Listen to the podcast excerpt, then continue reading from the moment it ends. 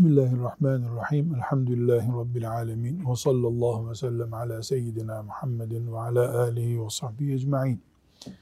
Müslümanın hayatında Allah'a umut bağlamanın, Rabbimin cennetine girebilirim, o beni mağfiret buyurur, bana rahmet eder şeklinde bir iç hareketliliğin bulunması gerektiğini anlatan hadisi şerifler okuyoruz.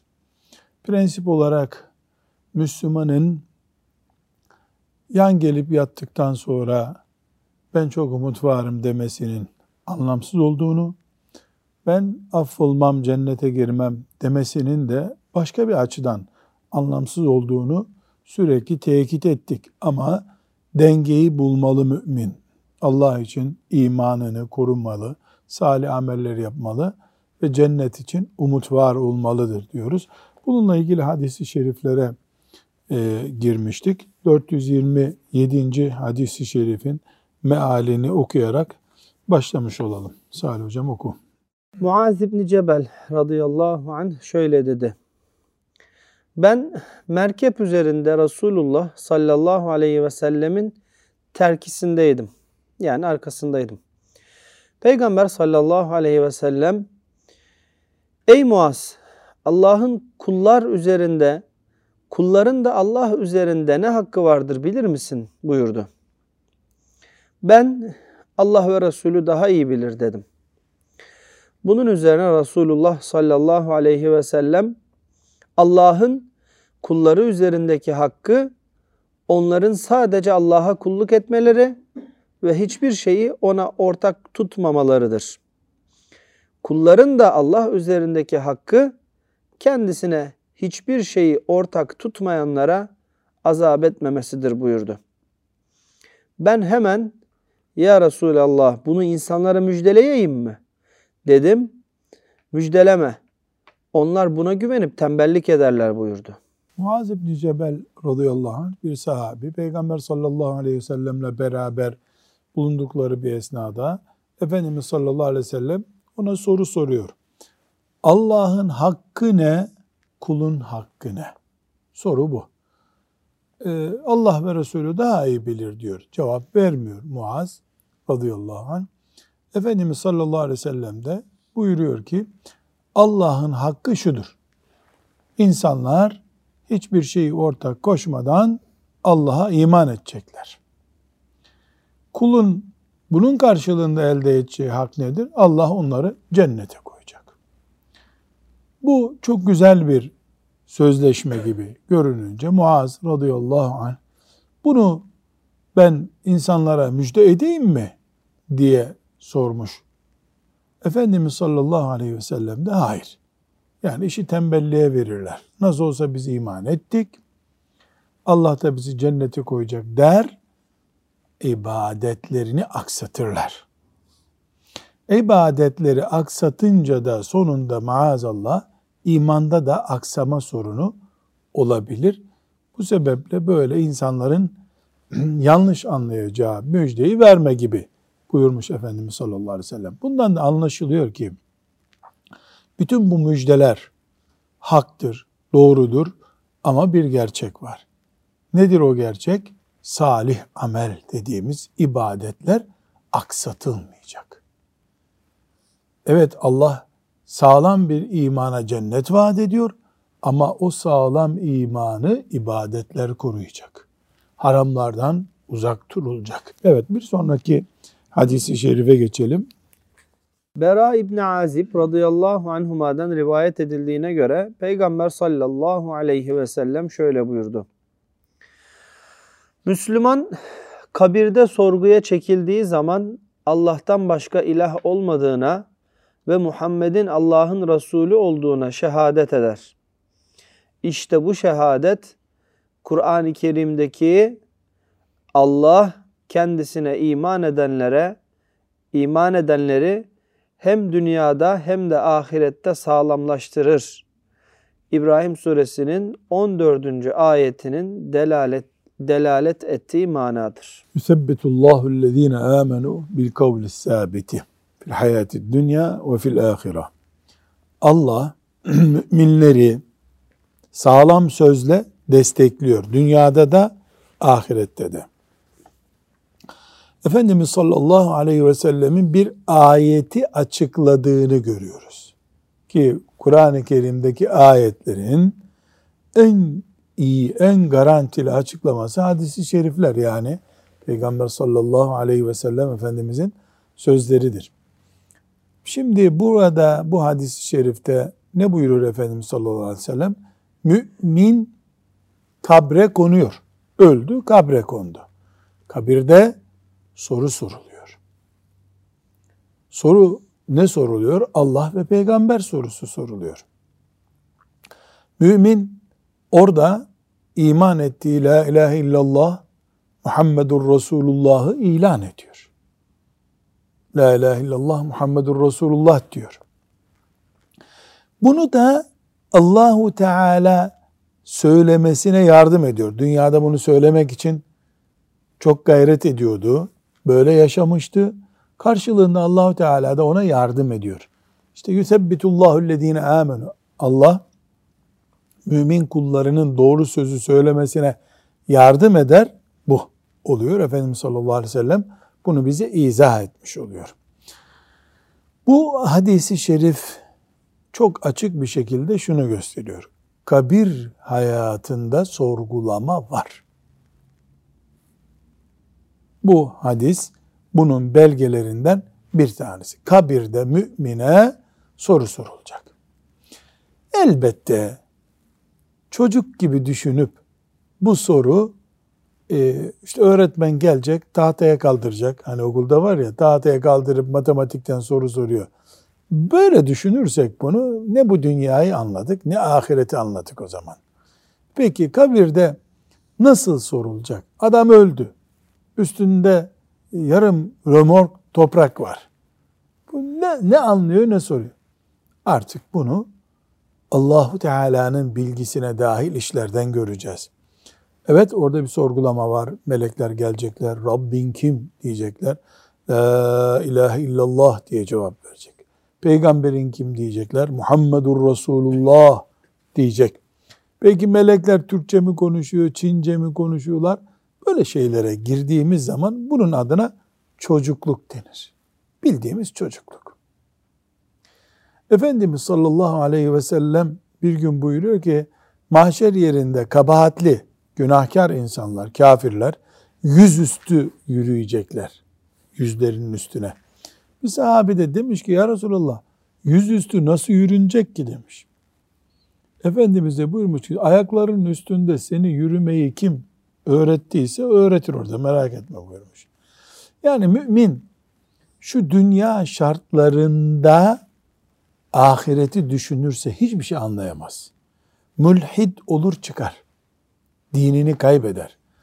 Orayı orası gibi düşünmek lazım. Sadece misal olsun diye söylenebilir. Asla ve kat'a benzemez.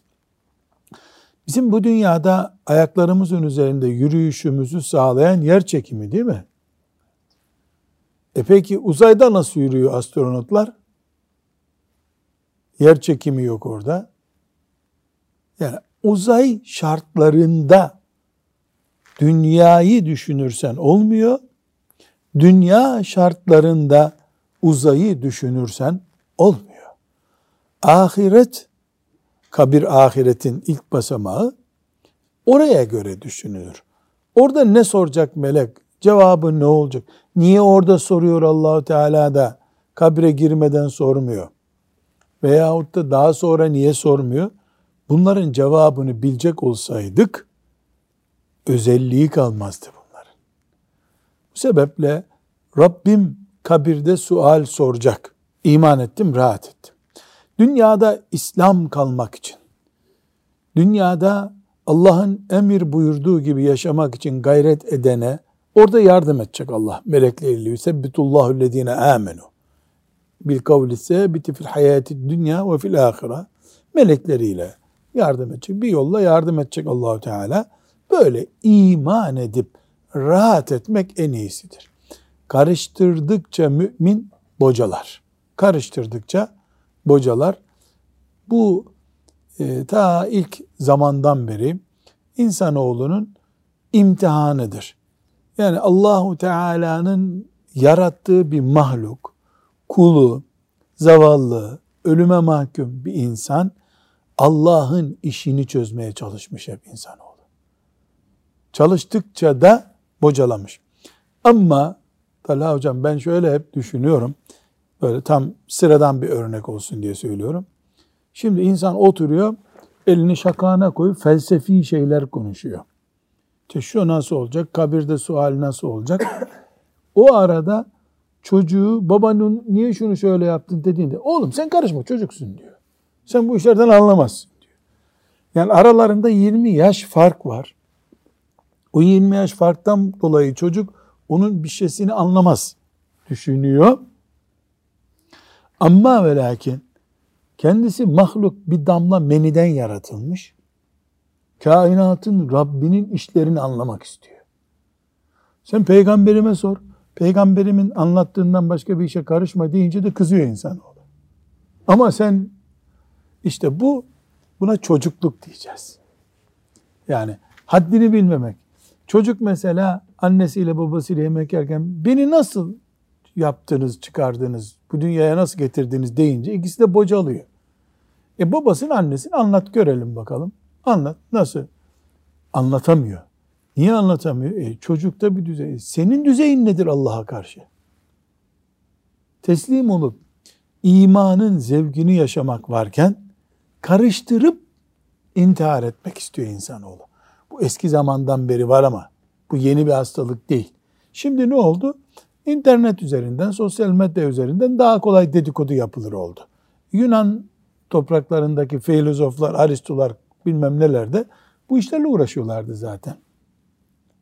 Bunu peygamberlerin anlattığına teslim olup rahat etmekten başka hiçbir şeyle cevaplandıramayız. Hiçbir şeyle ama. Tek çaresi bu. Evet bir sonraki 29. 429. hadisi şerifimize geçebiliriz. Enes radıyallahu anh'ten rivayet edildiğine göre Resulullah sallallahu aleyhi ve sellem şöyle buyurdu.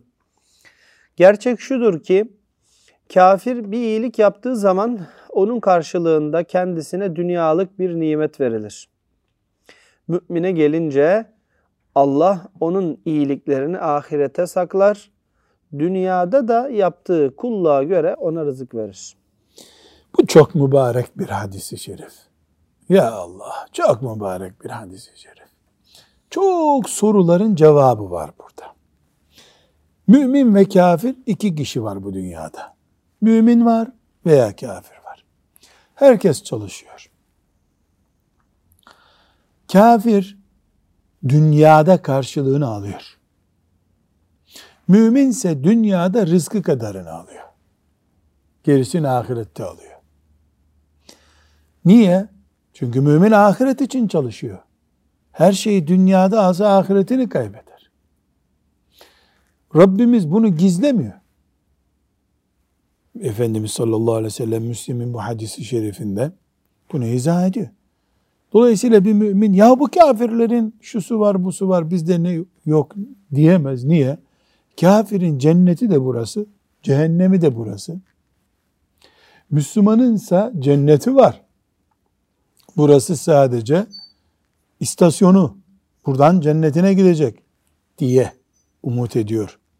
Bu sebeple şu dünyada Rabbimizin her istediği şeyi mümine vermeyişini başka bir hadisi şerifte Efendimiz ne güzel açıklıyor.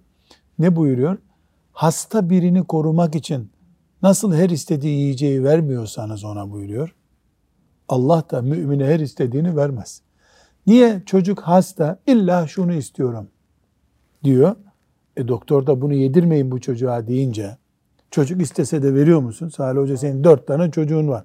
Her istediklerini veriyor musun? Hasta olunca da mızmız oluyor. Daha fazla istiyor, nazlanıyor. Niye? Doktor Fırat yasakladı diye vermiyorsun. Evet. Allah da böyle yapıyor. Versem kulumun lehine olmayacak diyor, vermiyor. Kafirin bir derdi yok bu dünyada. Ahiret diye bir derdi yok, endişesi yok. Her istediğini veriyor allah Teala. Bu bu şekilde. Demek ki e, bu dünyada müminlerin belli şeylere ulaşamıyor olması, kafirlerin her şeye ulaşması e, bir anlam üzerine kurulu.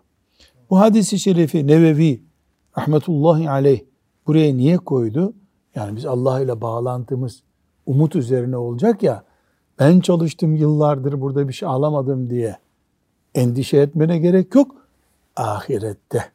Asıl orada istiyorsun sen. Bu dünyadakiler avanstır. Sen bir ay öncesinden, iki ay öncesinden avans olarak bütün karını çekersen ahirete bir şey bırakmazsın. Peki bu şu demek mi?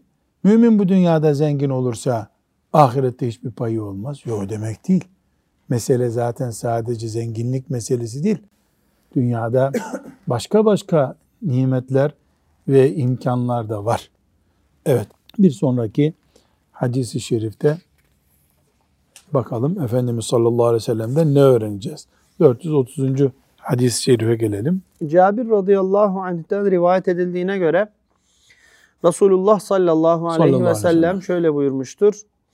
Beş vakit namaz herhangi birinizin kapısı önünden gürül gürül akan ve içinde günde beş defa yıkandığı ırmağa benzer.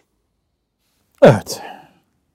Yani bu muhteşem bir müjde namazla ilgili bir daha okuyalım. Sadece. Beş vakit namaz. Beş vakit namaz herhangi birinizin kapısı önünden gürül gürül akan ve içinde günde beş defa yıkandığı ırmağa benzer.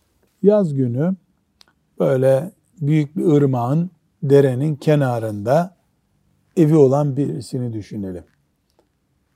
Böyle yazın alıyor deterjanını, sabununu neyse gidiyor derenin kenarında gömleğini de yıkıyor. Kendisi de güzel bir derede yüzüyor, duşunu alıyor, kurulanıyor eve geçiyor. E bu ak- akşam olduğunda beş defa derenin kenarında yıkanmış. Gömleğini yıkamış, güneşte kurutmuş. Bunun akşam bir günahı, kiri, bir şeysi kalır mı? Kalmaz. Tertemiz olur. Namaz da günde beş defa içinde yıkanılan dere gibi bir yapısı var namazın. Müslüman derede yıkanıyor. Kirleri temizleniyor. Namaz kılarken de manevi kirleri temizliyor. Demek ki namazın temizleyici özelliği var. Biz namazı hem namaz kılıp Rabbimizin emrini yerine getirmek için kılıyoruz. Hem günahlarımızdan temizleniyoruz. Tabii bir şart var. Vaktinde kılınan namaz. Vakti çıktıktan sonra kazaya kalınmış namaz e, zaten fena bir şey. Yani o kendisi bir günah. Bir ezan okundu. İşte vakti mesela öğlenin ezanı okundu saat 13'te. 16'da da ikindi okunuyor. 13 ile 16 arasında kılındığında namaz tam Allahu Teala'nın emrettiği vakitte ve şekilde kılınınca günahlardan temizliyor. Ciddi bir şekilde temizliyor. Bundan şüphe edemeyiz. E Kur'an ayetlerinde de bu şekilde namaz içindeki namaz ibadetlerden biri var. İnnel hasenati yüzibne seyyiat. Yani hasenat, namaz hasenattan biri seyyiatı gideriyor. Günahları temizliyor buyuruyor Allahu Teala. Namaza bu mantıkla bakmak lazım. Temizliyor. Kendisi sevap, temizleyici niteliği ayrı bir kazanç. Bunun için namaz kılmayan bir insan gördüğümüzde ailemizde dışarıda hem namazı kılmadığı için bir suç biriktiriyor diye ona esef ediyoruz. Hem de zavallı diğer günahlarından da kurtulması mümkünken bu kirlerle yaşıyor diye ona esef ediyoruz. Yalnız burada hiç unutulmaması gereken bir şey var. Bu namazın temizlediği, haccın temizlediği mesela haccı temizleyici biliyoruz. Haçtan dönen ne yapıyor? Annesinden doğmuş gibi. Tertemiz oluyor geliyor. Peki Çaldığı paralar Kul hakkı hariç. kul hakkı hariç. Yo. Dövdü, kırdı, sövdü, hakaret etti. Yedi kere de hac yaptı. Bir faydası var mı haccın? Kul Bunlara hakkı yok. dışındakilere var. Bunlara yok. Bir daha var. Kebair günahı da yok. Evet. Zinayı hac örtmez. Ne zaman örter? İstiğfar edersen. Tövbe ettim ya Erhamer Rahimin. Mağfiret bunu buyur beni. Dersen allah Teala affeder. Kebair günahın şartı var. Nedir o? Tövbe edeceksin. Ama kebair günah, işte yedi büyük günah diyoruz ya mesela ilk yedisi. Bunlar çıktıktan sonra geri kalan günahlar biiznillahü teala namazla, sadaka ile, ana baba duası ile, tesbihat yapmakla düşüyor, temizleniyor. Namazı bu şekilde düşüneceğiz. Sen bir şey mi söyleyeceksin Talha Hocam? Hocam e, Allah'ın rahmetinden ümit kesmemekle alakalı başlığı okuyoruz ama e, İmam-ı Nevevi rahmetullahi aleyh e, yani abdestle alakalı bir konu getirdi. Yani burada herhalde bir Namazla şey alakalı. namazla konu- alakalı Konu konu getirdi. e, bir e, bir şey bir mesaj vermeye çalışıyor Var, herhalde tabii. hocam burada. Rahmet seni namazda bulacak diyor. Yani umudun boşu boşuna böyle hayal etmek, e, Muaz'ın hadisinde ne konuşuldu? Otururlar sonra söyleme onlara bunu buyurdu. Muaz anlar ama başkaları anlamaz. Yani o rahmet seni namazda bulacak. Rahmetin kaynağına git. O kaynakta seni bulsun rahmet. Eğer kaynağına gitmezsen bulamaz seni. Bir. ikincisi asıl Nevevi'nin yaptığı şey Allah'ın rahmetini hayali bir şey olmaktan çıkarıp namaz gibi mücessem bir şeyin üstüne oturtuyor. Sen soru sorabilir birisi. O rahmeti nerede bulacağım? Hayal et diyorsun. Camide.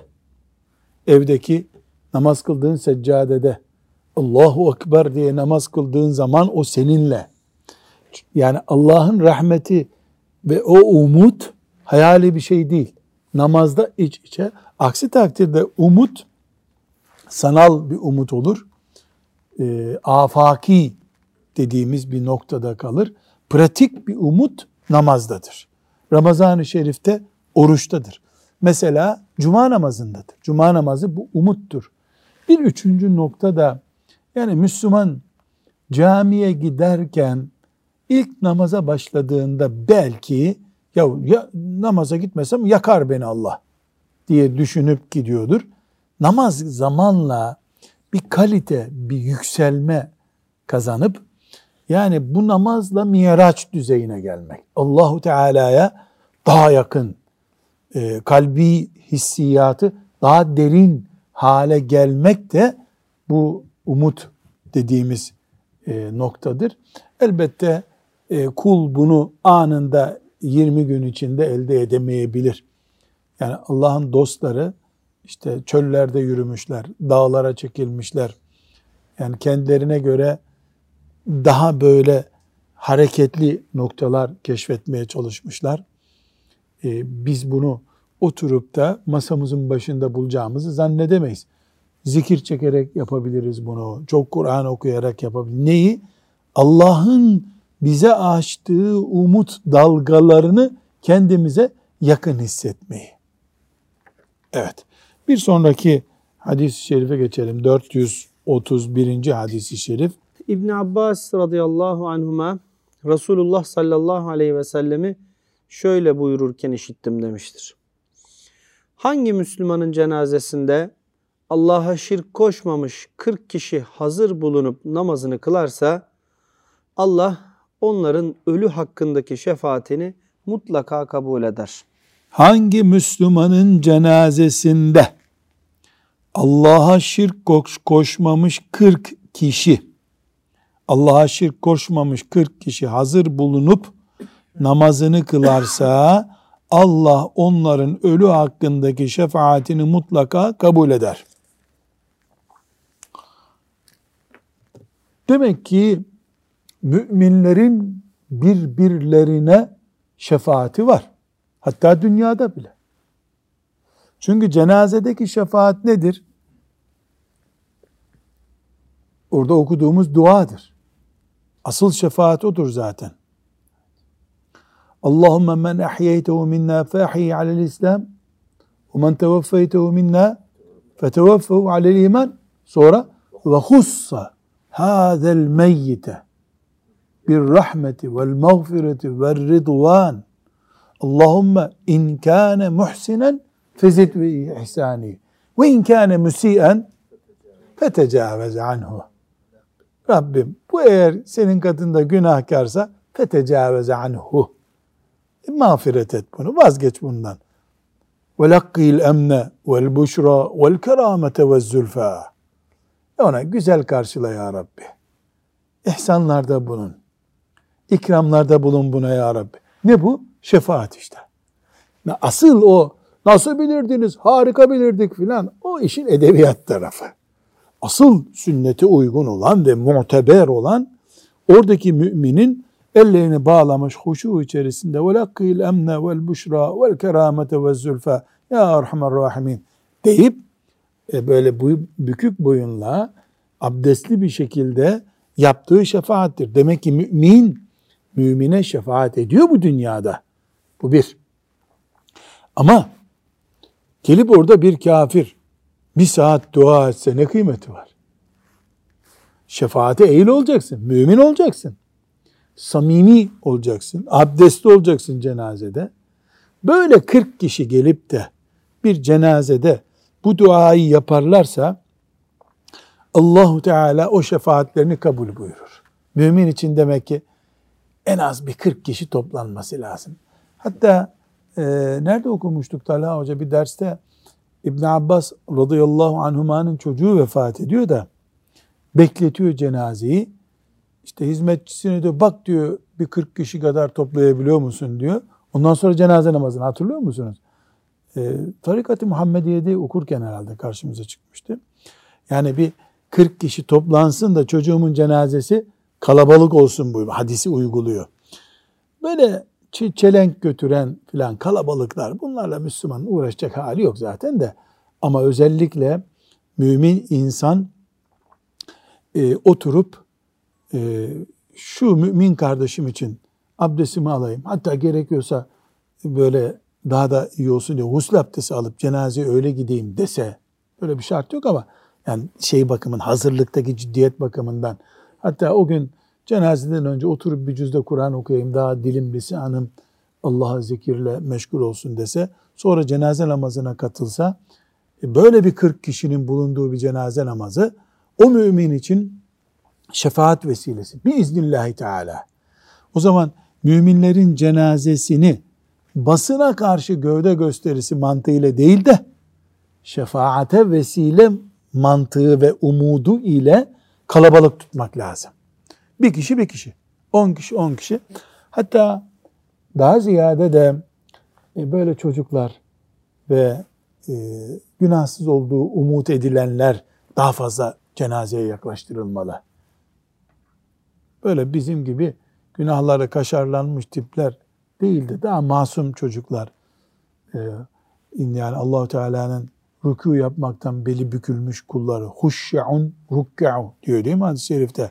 Huşu içinde rükûde durur gibi kamburu çıkmış kullar Allah'ın.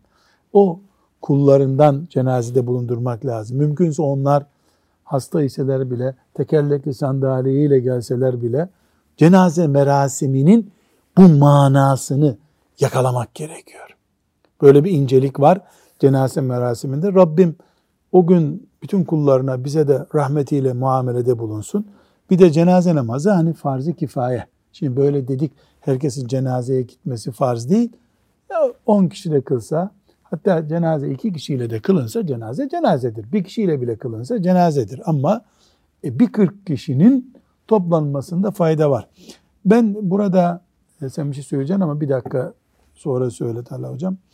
Anadolu'nun e, farklı sebeplerle gittiğim e, vilayetlerinde neredeyse tamamında cenazeye karşı e, bir, bir arada olma, cenazeyi yalnız bırakmama düşüncesini görüyorum.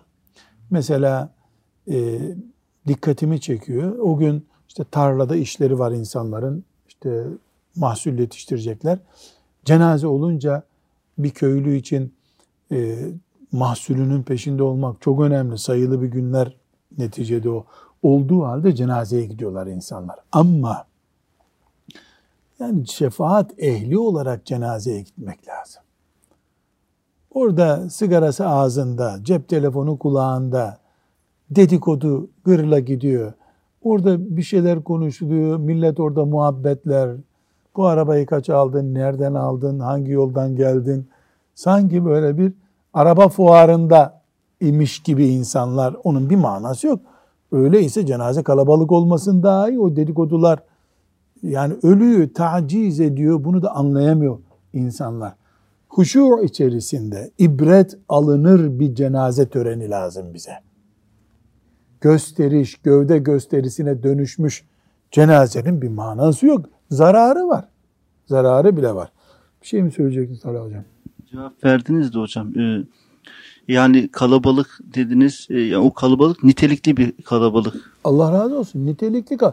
Elbette ulemadan toplanacak, meşayihten olacak cenaze diyemeyiz. Zaten Piyöre'de kaç tane meşayihten, kaç tane alim ulemadan insan var. Ama yani boynu bükük insanlar olmalı orada. Yani cenaze şeyleri, gösterileri, törenleri gösteriye dönüşüyor. Hiç doğru bir şey değil. Bu halimizi de gösteriyor. Ne durumda olduğumuzu izah ediyor.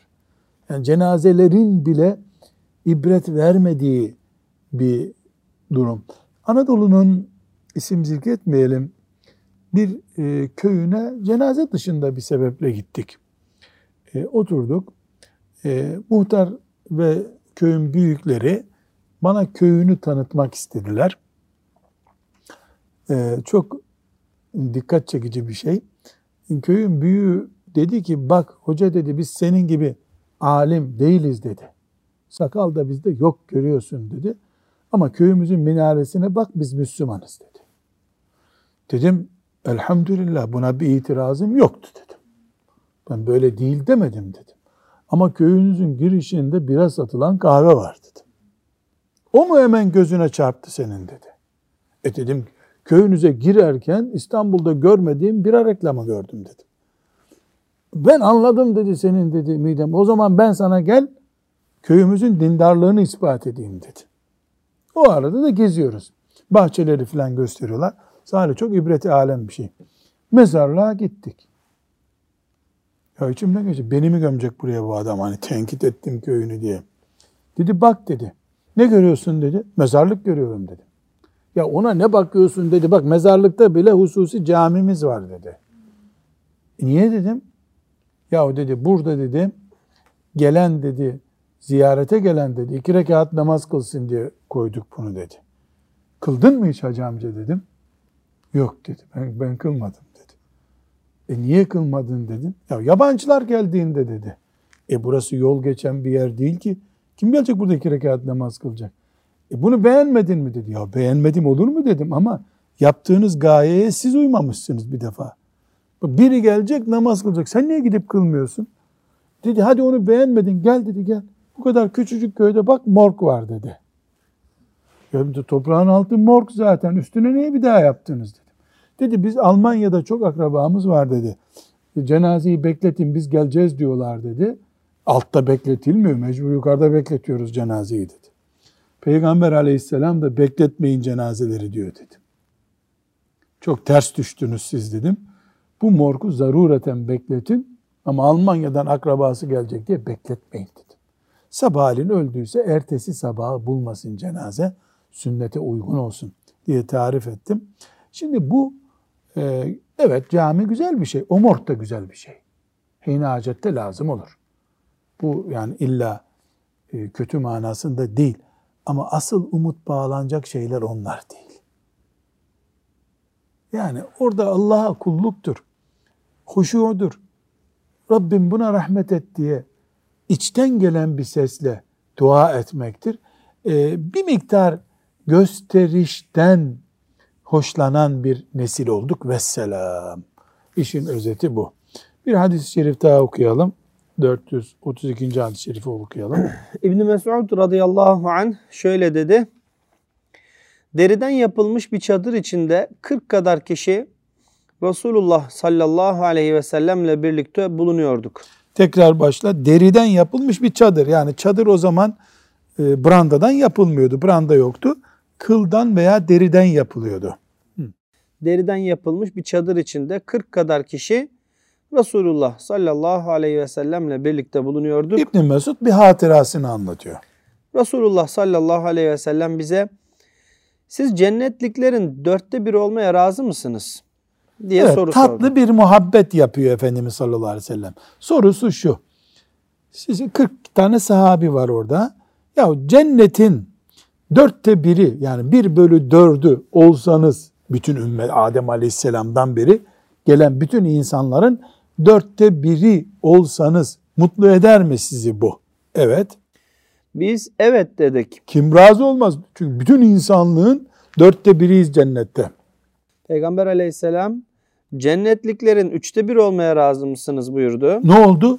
Cennetteki ümmeti Muhammed sayısı biraz daha büyüdü. Üç, dörtte birden üçte bire çıktık. Biz evet dedik. E, ona da razılar. Bunun üzerine Resulullah sallallahu aleyhi ve sellem Muhammed'in canı kudret elinde bulunan Allah'a yemin ederim Bu ki emine ne diyorduk biz? Yani beni yaratan ve yaşatan ve bana hala hayat veren Allah'a yemin ediyorum. ben sizin cennetliklerin yarısı olacağınızı umarım. Ya Allah demek ki insanlığın bütününün cennete girenleri kaç kişi ise onun yarısı ümmeti Muhammed'den olacak.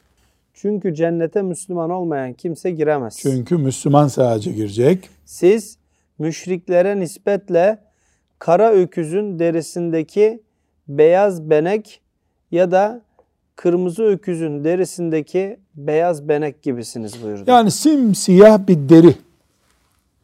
Bir kıl olsa üstünde. Beyaz. Ne kadar cılız kalır o? Ya da bembeyaz bir e, öküz düşünelim. Bir tane kıl var üstünde. Siyah. Ne kadar az o. Öyle olacak cennete girenlerin girmeyenlere oranı.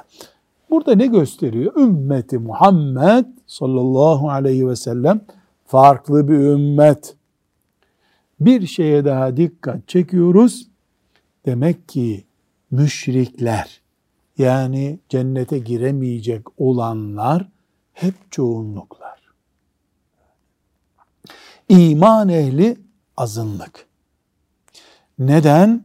Çünkü iman insanlığın tohumudur, özüdür. Tohum, mesela 10 ton buğday için 10 ton tohum kullanılmıyor. Belki 100 kilo bile kullanılmıyor. Ondan yığınlar çıkıyor. Defosu, mefosu, çöpü, yanlışı vesairesi hep o özden ortaya çıkıyor.